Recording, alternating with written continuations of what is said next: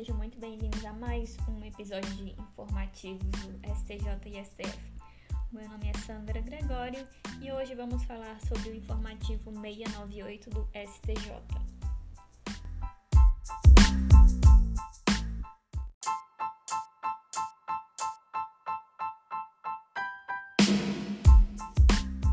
E vamos começar falando sobre alimentos. A decisão do STJ foi a seguinte: o valor recebido a título de horas extras integra a base de cálculos da pensão alimentícia fixada em percentual sobre os rendimentos líquidos do alimentante. Isso mesmo, o valor recebido pelo alimentante a título de horas extras, mesmo que não habituais, embora não ostente caráter salarial para efeitos de apuração de outros benefícios trabalhistas, é verba remuneratória e, portanto, integra a base de cálculo para a incidência dos alimentos fixados em percentual sobre os rendimentos líquidos do devedor. Olha que decisão importante aí, tanto para concurseiro, tem que ficar atento, quanto também para os advogados que atuam nessa área de família, vai fazer diferença aí nas ações que já estão em curso e também nas futuras ações que vocês vão conseguir. É, um ponto importante aqui é atentar que essa decisão ela é pertinente para quando o juiz decide sobre o percentual, é, fixa o valor sobre percentual. É, por exemplo, 30% do salário mínimo, digamos. Porque se o juiz já arbitra o valor fixo, não varia, um, não varia se houver recebimento de verbas eventuais pelo devedor. Por exemplo, o juiz fixa lá na sentença ou na decisão de tutela que a pensão vai ser R$ 1.500 mensais. Então, independentemente se houve alguma variação de horas extras ou de algum prêmio que eventualmente esse alimentante receber, não vai interferir na pensão aí do alimentado, tá bom?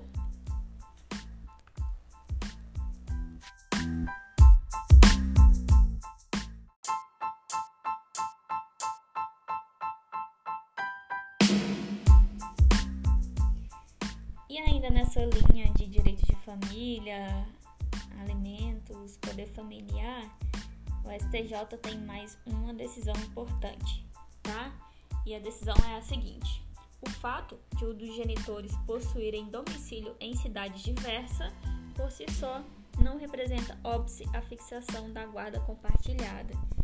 Isso mesmo, a guarda compartilhada é a regra do nosso ordenamento e mesmo que o pai e a mãe morem em cidades diferentes, não vai interferir na fixação da guarda compartilhada, tá?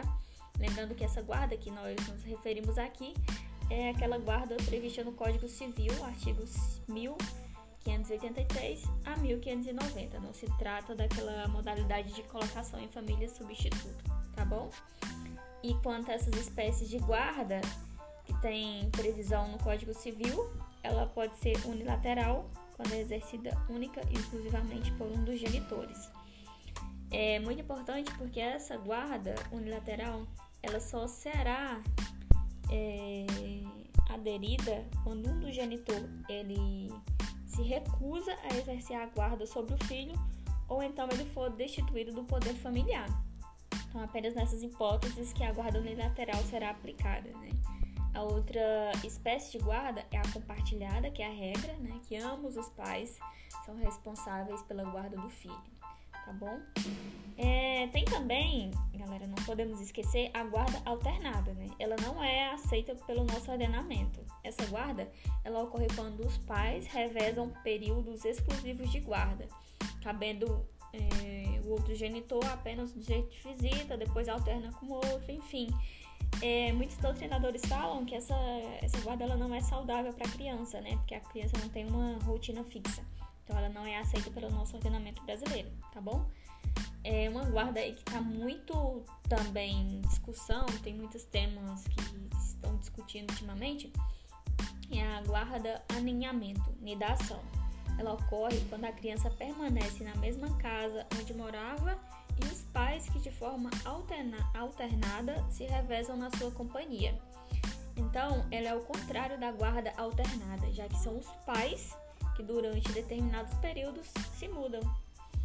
Tá? É definida por alguns como uma forma a criança não sofrer tantos transtornos psicológicos, né? Por ter abandono do meio lá onde ele geralmente já vive. Então, ele não vai abandonar esse meio. Apesar disso, é bastante rara devido às inconveniências práticas de sua implementação, tá? Então, só para repetir, para a gente fixar a tese da decisão do STJ, o fato de o genitor ter residência diversa do outro, por si só, não representa óbice a fixação da guarda compartilhada.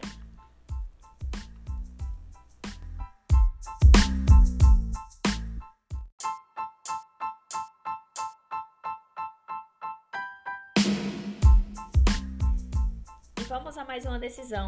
É, mudando de assunto agora, vamos para a justiça gratuita. A decisão do STJ é a seguinte: é inadmissível o indeferimento automático do pedido da gratuidade da justiça apenas por figurar parte no polo passivo em processo de execução. E a situação foi mais ou menos a seguinte, galera. Uma empresa entrou com processo de execução de um título extrajudicial contra outra empresa. No curso do processo, foi deferido o pedido da desconsideração da personalidade jurídica e foram os sócios inclusos aí na demanda, entre eles João. Então, logo ingressou nos autos, pediu a concessão da gratuidade da justiça. E o juiz negou o pedido, argumentando que seria incompatível com o processo de execução em que vigora o princípio da responsabilidade patrimonial, que sujeita todos os bens penhoráveis do devedor à satisfação integral da dívida. Para o magistrado, a gratuidade na execução do título extrajudicial é acessível apenas à parte autora, podendo o devedor obter o benefício somente na ação de embargos à execução, dada sua natureza cognitiva. Então, o STJ foi instigado a decidir sobre o tema e ele concordou com essa tese? Não. A gratuidade da justiça não é incompatível com a tutela jurisdicional executiva voltada à expropriação dos bens do devedor à satisfação do crédito do exequente. O benefício tem como principal escopo assegurar a plena fruição da gratuidade constitucional de acesso à justiça, não comportando interpretação que impeça ou dificulte o exercício de direito à ação ou defesa. O direito à gratuidade da justiça está diretamente relacionado à situação financeira deficitária do litigante, que não permite arcar com as custas, as despesas processuais e os honorários advocatícios o que não significa que peremptoriamente será descabido se o interessado for proprietário de algum bem. Se não verificar a presença dos pressupostos legais, pode o julgador indeferir o pedido da gratuidade após dispensar a parte a oportunidade de apresentar documentos comprobatórios. Portanto, é inadmissível o indeferimento automático do pedido da gratuidade da justiça apenas por figurar no polo passivo em processo de execução.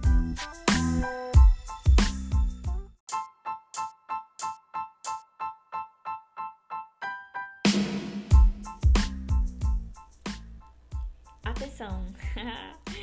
Vamos a mais uma decisão super importante para quem vai prestar concurso para Defensoria Pública. Tô até vendo essa, essa, essa tesezinha aqui nas provas, tá bom? Então fiquem atentos. A decisão é a seguinte: não é necessário intimar pessoalmente o devedor para informar sobre a data da alienação judicial do bem, mesmo que ele seja representado pela Defensoria Pública.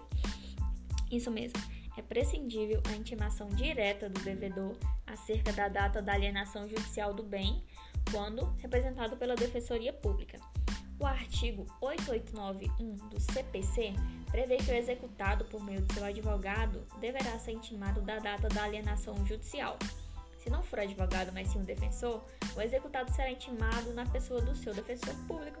A única diferença é que o advogado pode ser intimado pela imprensa oficial, enquanto o defensor público deverá obrigatoriamente ser intimado pessoalmente. No entanto, repita-se, não é necessária a intimação pessoal do devedor. Assim, não exige notificação pessoal do executado quando a norma específica determinar apenas a intimação do devedor por meio do advogado constituído, constituído nos autos ou da Defensoria Pública.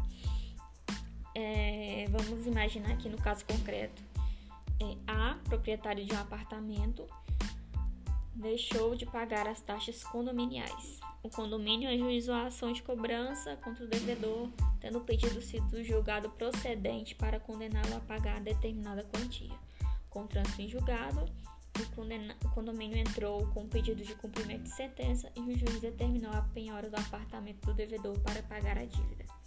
Ocorre que o único imóvel que o devedor possuía era o local onde ele residia com a família. E nesse caso, né, nós sabemos que essa é uma regra a exceção da empenhorabilidade do bem de família, né, com relação às taxas condominiais. Voltando ao caso, tá? É, eles alegaram a tese de que por não ter sido o próprio devedor intimado pessoalmente, não seria possível a alienação do bem penhorado. Tá? Então, o, ele, o defensor público foi intimado, o A, que era o devedor real, não foi intimado da decisão, o, leilão foi, o leilão foi realizado, o imóvel foi arrematado e depois o devedor ingressou com essa impugnação e o STJ não conheceu está afirmando que não é necessária a intimação direta do devedor acerca da data da alienação judicial do bem, quando representado pela Defensoria Pública e o defensor foi intimado. Tá bom? Vamos ficar de olho aí nos próximos concursos de Defensoria Pública.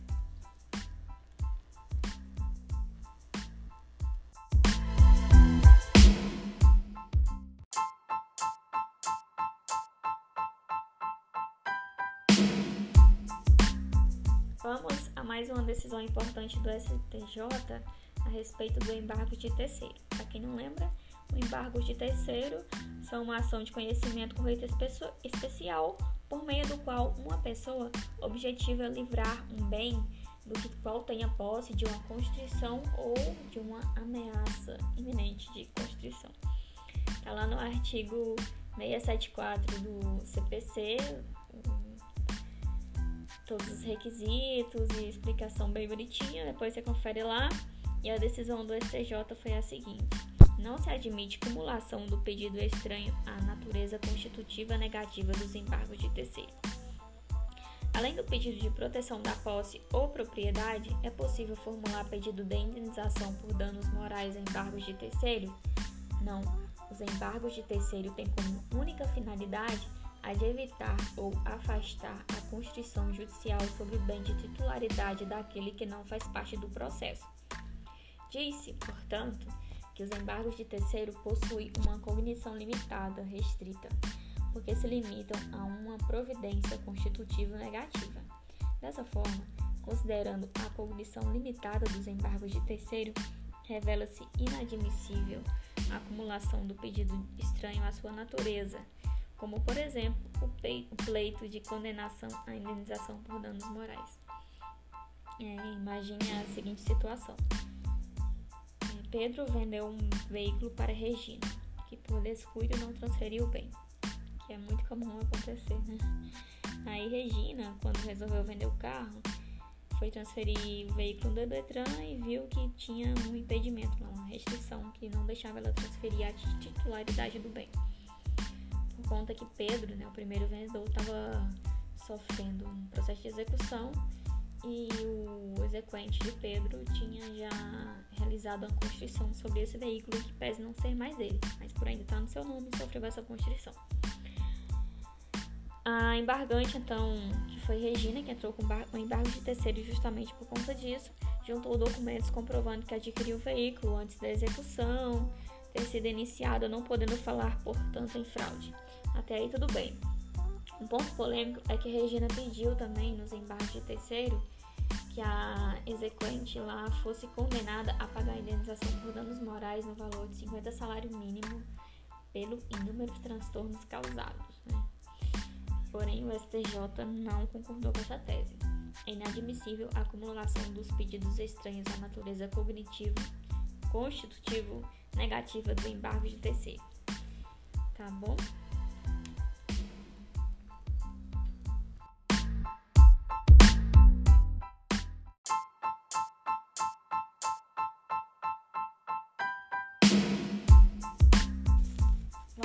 Mais uma decisão importante, essa referente à Lei de Crimes Ambientais, a Lei 9.605 de 98. A decisão é construir uma casa em uma unidade de conservação, crime do artigo 64.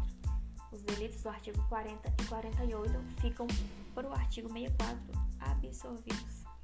O delito de causar dano em uma unidade da conservação, artigo 40, pode ser absorvido pelo delito de construir em solo que seu valor ecológico não é edificável, que é o crime do artigo 64.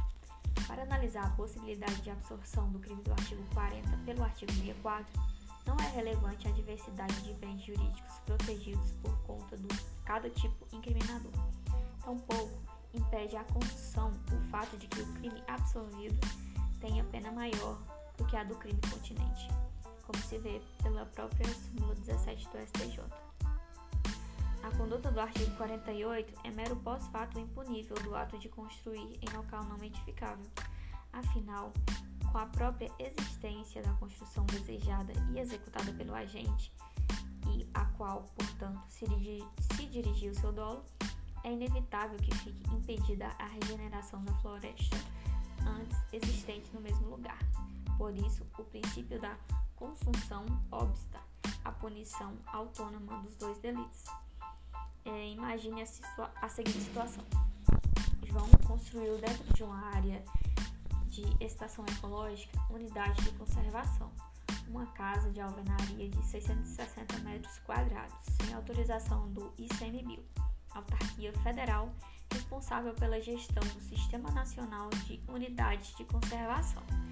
Ao tomar conhecimento do fato, o Ministério Público Federal denunciou João pela prática do crime do artigo 40, em concurso com o artigo, com o artigo 48.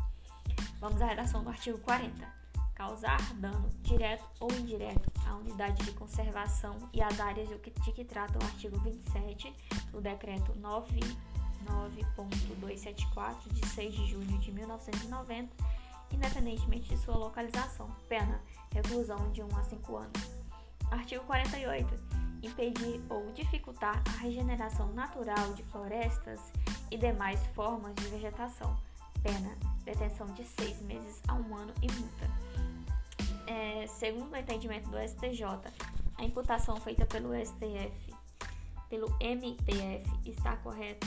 Não, porque há absorção do artigo 40 pelo artigo 64. O artigo 64 da lei tem a seguinte redação.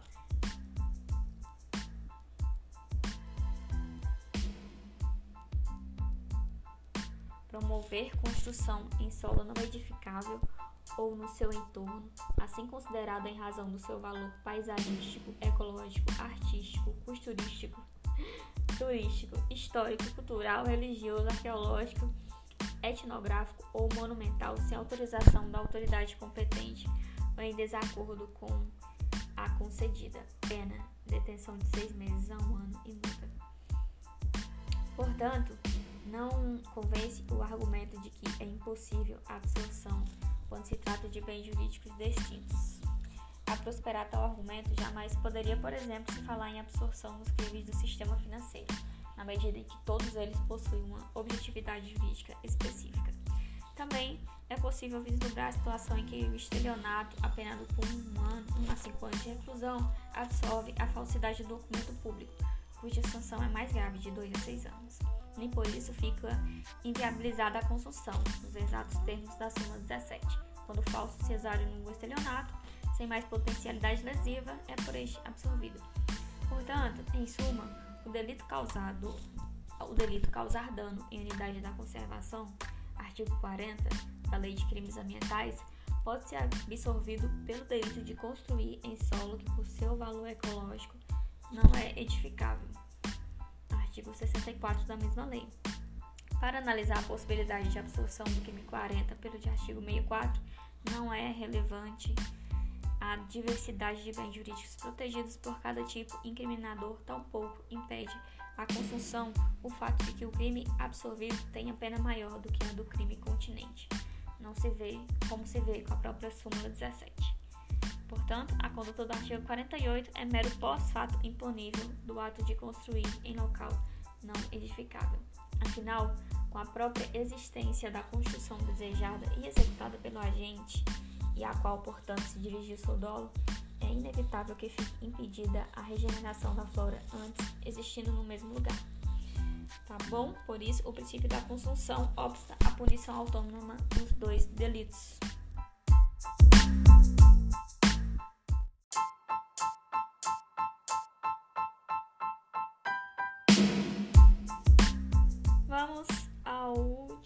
Julgado aqui do informativo 698 que eu considero importante para a gente, E a última, e muito importante, porque é com relação à competência.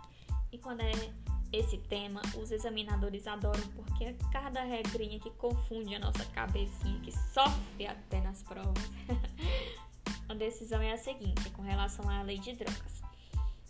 Compete ao juízo federal do endereço do destinatário da droga importada via correios processar e julgar o crime de tráfico internacional. É importante porque, galera, houve uma mudança de entendimento. Hoje, no caso de importação de droga via correio, se o destinatário for conhecido porque consta no seu endereço na correspondência, a súmula 528 do STJ deve ser flexibilizada para se fixar a competência no juízo do local do destino da droga em favor da facilitação da fase investigativa, da busca da verdade e da duração razoável do processo.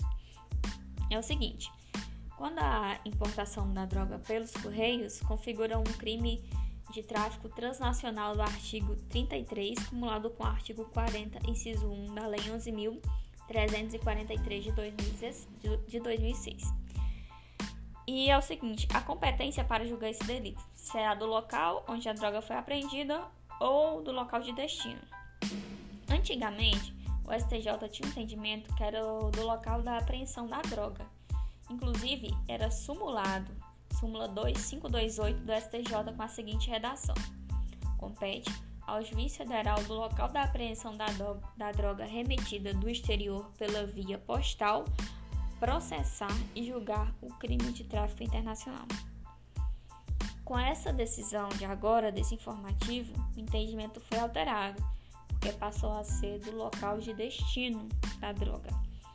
Isso se, na hipótese da importação da droga via correio, cumulado com o conhecimento do destinatário por meio do endereço aposto na correspondência, a súmula 528 deve ser flexibilizada para se fixar a competência no juízo do local do destino da droga, em favor da facilitação da fase investigativa, da busca da verdade e da duração razoável do processo. Portanto, vamos ficar atentos. Vou repetir. Antes, com a súmula 528, a competência era do local da apreensão da droga. Hoje, houve uma superação aí, mas temos que ficar atento que vai ser do local do destino da droga, se puder ser conhecido com o endereço do destinatário aposto na correspondência.